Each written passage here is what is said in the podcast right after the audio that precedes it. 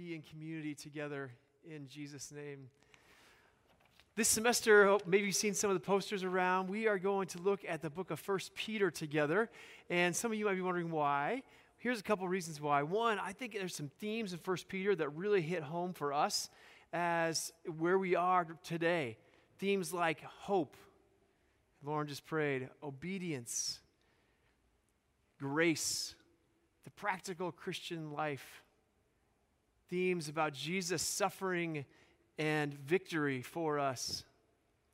Themes I think really will hit home for us this year and this time. But also, it's, a, it's, a, it's one that a lot of us haven't spent a ton of time with. So we can do that together. And it's one that's short enough that we're going to go through the whole book as we go. So as you walk out the doors today, you'll find there's a, there's a little small flyer with the, the theme on the front, uh, standing firm in grace, encouragement for 1 Peter. And the back has the scripture text that we're going to be going through each week. So if you want to track along with us and read ahead for each Tuesday, grab one of those and take it with you. And uh, a great chance for us to do that together. Let's give a little background of 1 Peter.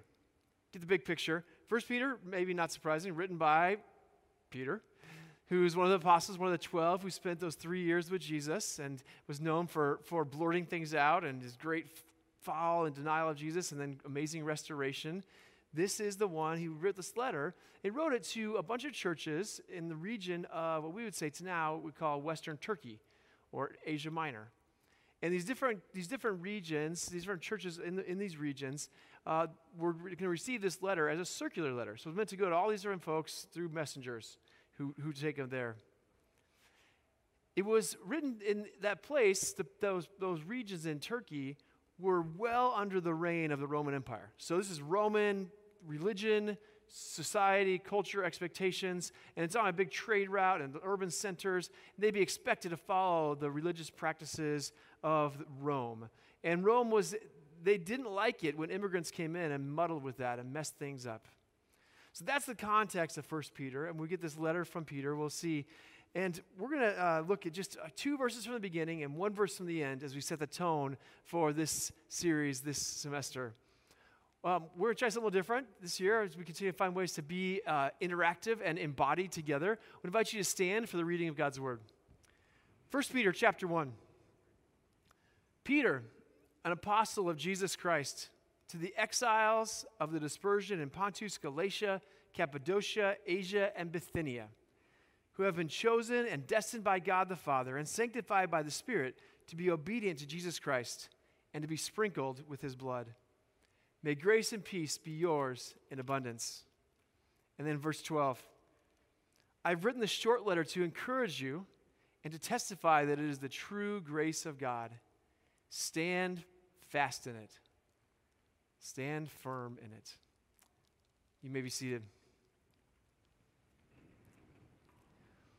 Before we go, before we dive in and really unpack that scripture, I'm going to invite up uh, one of our newer faculty members here at Whitworth. B. Zhao is a poli sci professor here, and uh, she started this past summer. And B, come on up.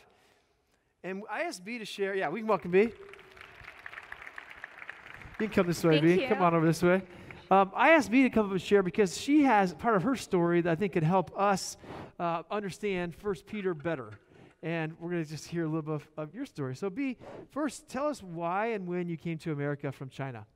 Um, I came to the United States in 2009, and I came to uh, Purdue University, Indiana, to study a graduate program in political science.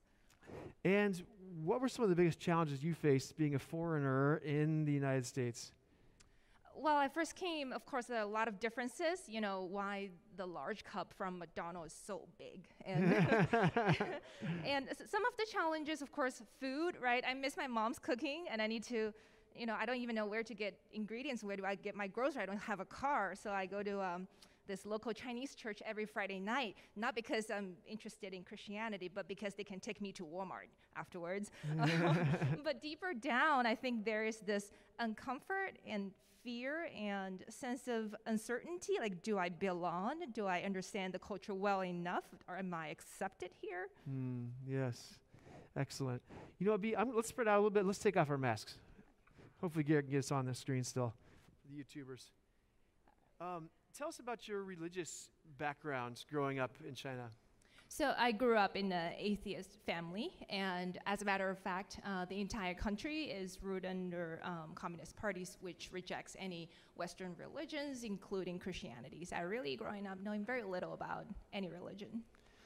So I know this could be a lot longer conversation, and maybe some of us would to have it with you. But tell us the, the quick version of how you became a Christian. Yeah, um, so as someone who's been studying social sciences and uh, humanities, I always have this desire in me to know what is truly good, what can be called a, truth. So when when I read the Bible and Jesus claimed himself to be the truth, the way, the life, I was immediately drawn. And the more I study it, and I found that um, uh, there are a lot of things that cause sins in me that mm. like pride and you know this confidence in my own uh, achievement. Uh, but it doesn't stop there. It didn't stop there. Um, it, gives me hope too. And it comes from it, and i come to the understanding that it's not just another philosophy or social thinking. It's a, a personal relationship you can have with the one who created everything. So that's the point when i decided to surrender my life to jesus. Mm. How long did it take before that happened? How, how long were you in America before you decided to surrender to Jesus? Um, I was baptized actually the first Easter, so mm. a little bit over uh, six months. Mm. And once you started following Jesus, what are a couple of the ways you started feeling like a foreigner in your own home culture and family? Yeah, I re- still remember the first time uh, we went back to China after we become after I became a Christian, and I saw all those ancestor worshiping uh, going on, uh, which is part of the traditional culture, which something I probably would not notice before, but now I'm starting to thinking, you know, is this idol worshiping, but then it involves families. How can I confront them in a loving way? Um, but I would also mention something else is just a larger value system back at home. Uh, you might already know that China is a growing country, uh, getting uh, richer and more developed. So on a personal level, it becomes this culture of personal success, and your success is, is defined by your wealth and your fame and you know where you are in your career. So every time we go back, went back, ha- we, ha- we felt this sort of like a pressure on us like mm. uh, are you making enough money? Where, what are you doing right now? And we almost always have to come back in front of god and then reconcile and then seek you know the wisdom from god how, how we definitely don't want to be part of this encouraging this but how can we love those around us? Mm, wow. Wow so much more we could hear but that, b thank you so much for sharing. Let's thank b together. Thank you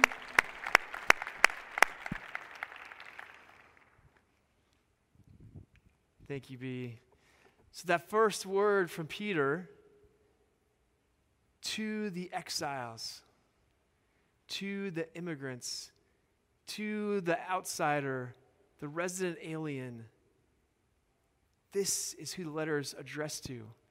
To those who feel like B felt coming to America for the first time.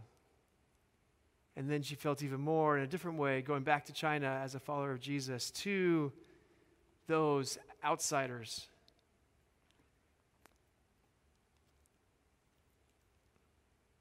I think B's experience gives us a little bit of a glimpse to what Peter is doing and who he's talking to.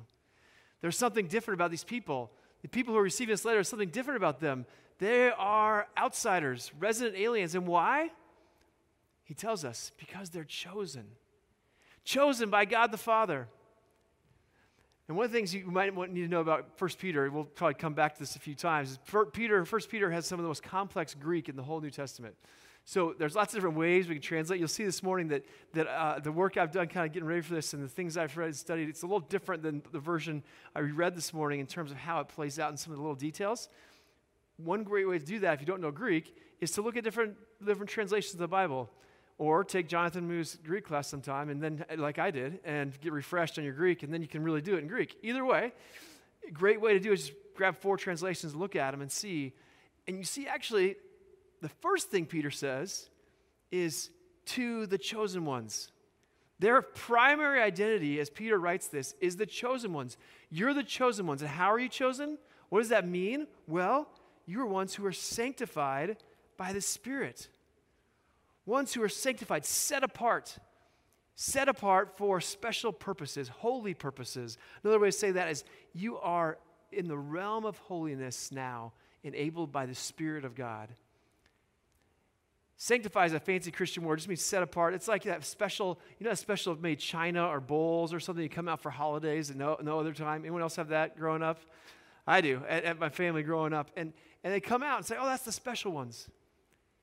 You are chosen and set apart for holy purposes, a different way of living, different way of being, a different set of values, like B was just saying. And not just that by the Spirit, but also how is it? How is it that we are set apart? Well, by the obedience and the sprinkled blood of Jesus. That's how we are set apart. Jesus' life of obedience in our place, his death and blood on our behalf, that sets us apart and makes us this new chosen people, the people of God. We now are God's people, a different type of people. We are resident aliens. And Peter writes to them. You hear these echoes of the Old Testament. First Peter uses more Old Testament references than any book of the Bible except for Revelation per verse. And we hear it in this, this verse right here chosen, just like Abraham, chosen. People who are set apart, scattered, but also people who suffer. People of Israel suffered. Jesus suffered. And we, as God's people, should expect to suffer for following Jesus. See, as we seek to follow the lordship of Jesus Christ, submit to Jesus as Lord in our lives, we now will need to expect to suffer for it. Expect to be ones who are suffering.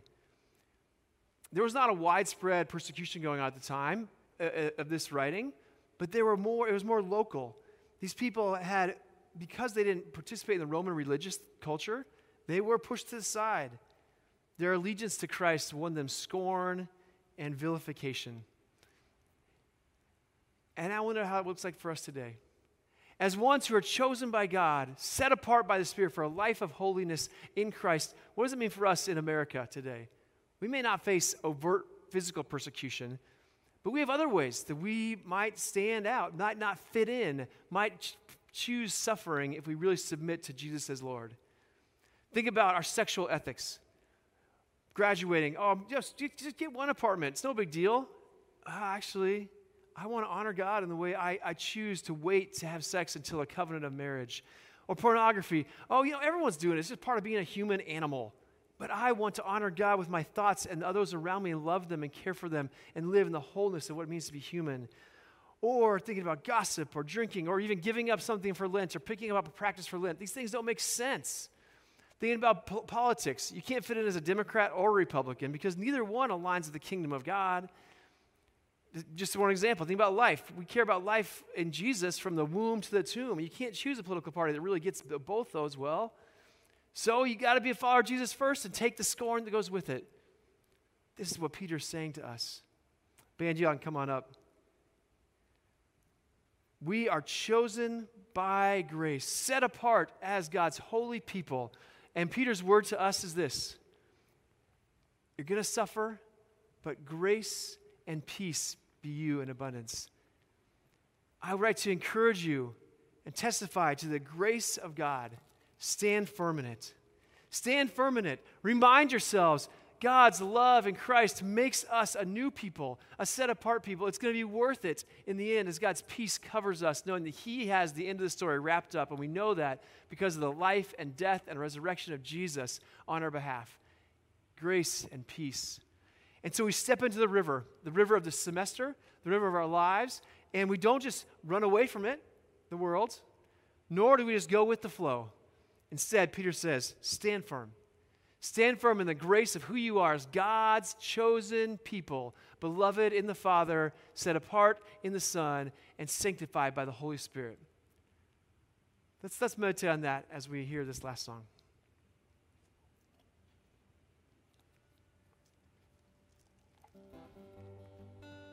Feel free again to stand or sit or take whatever posture feels right for you.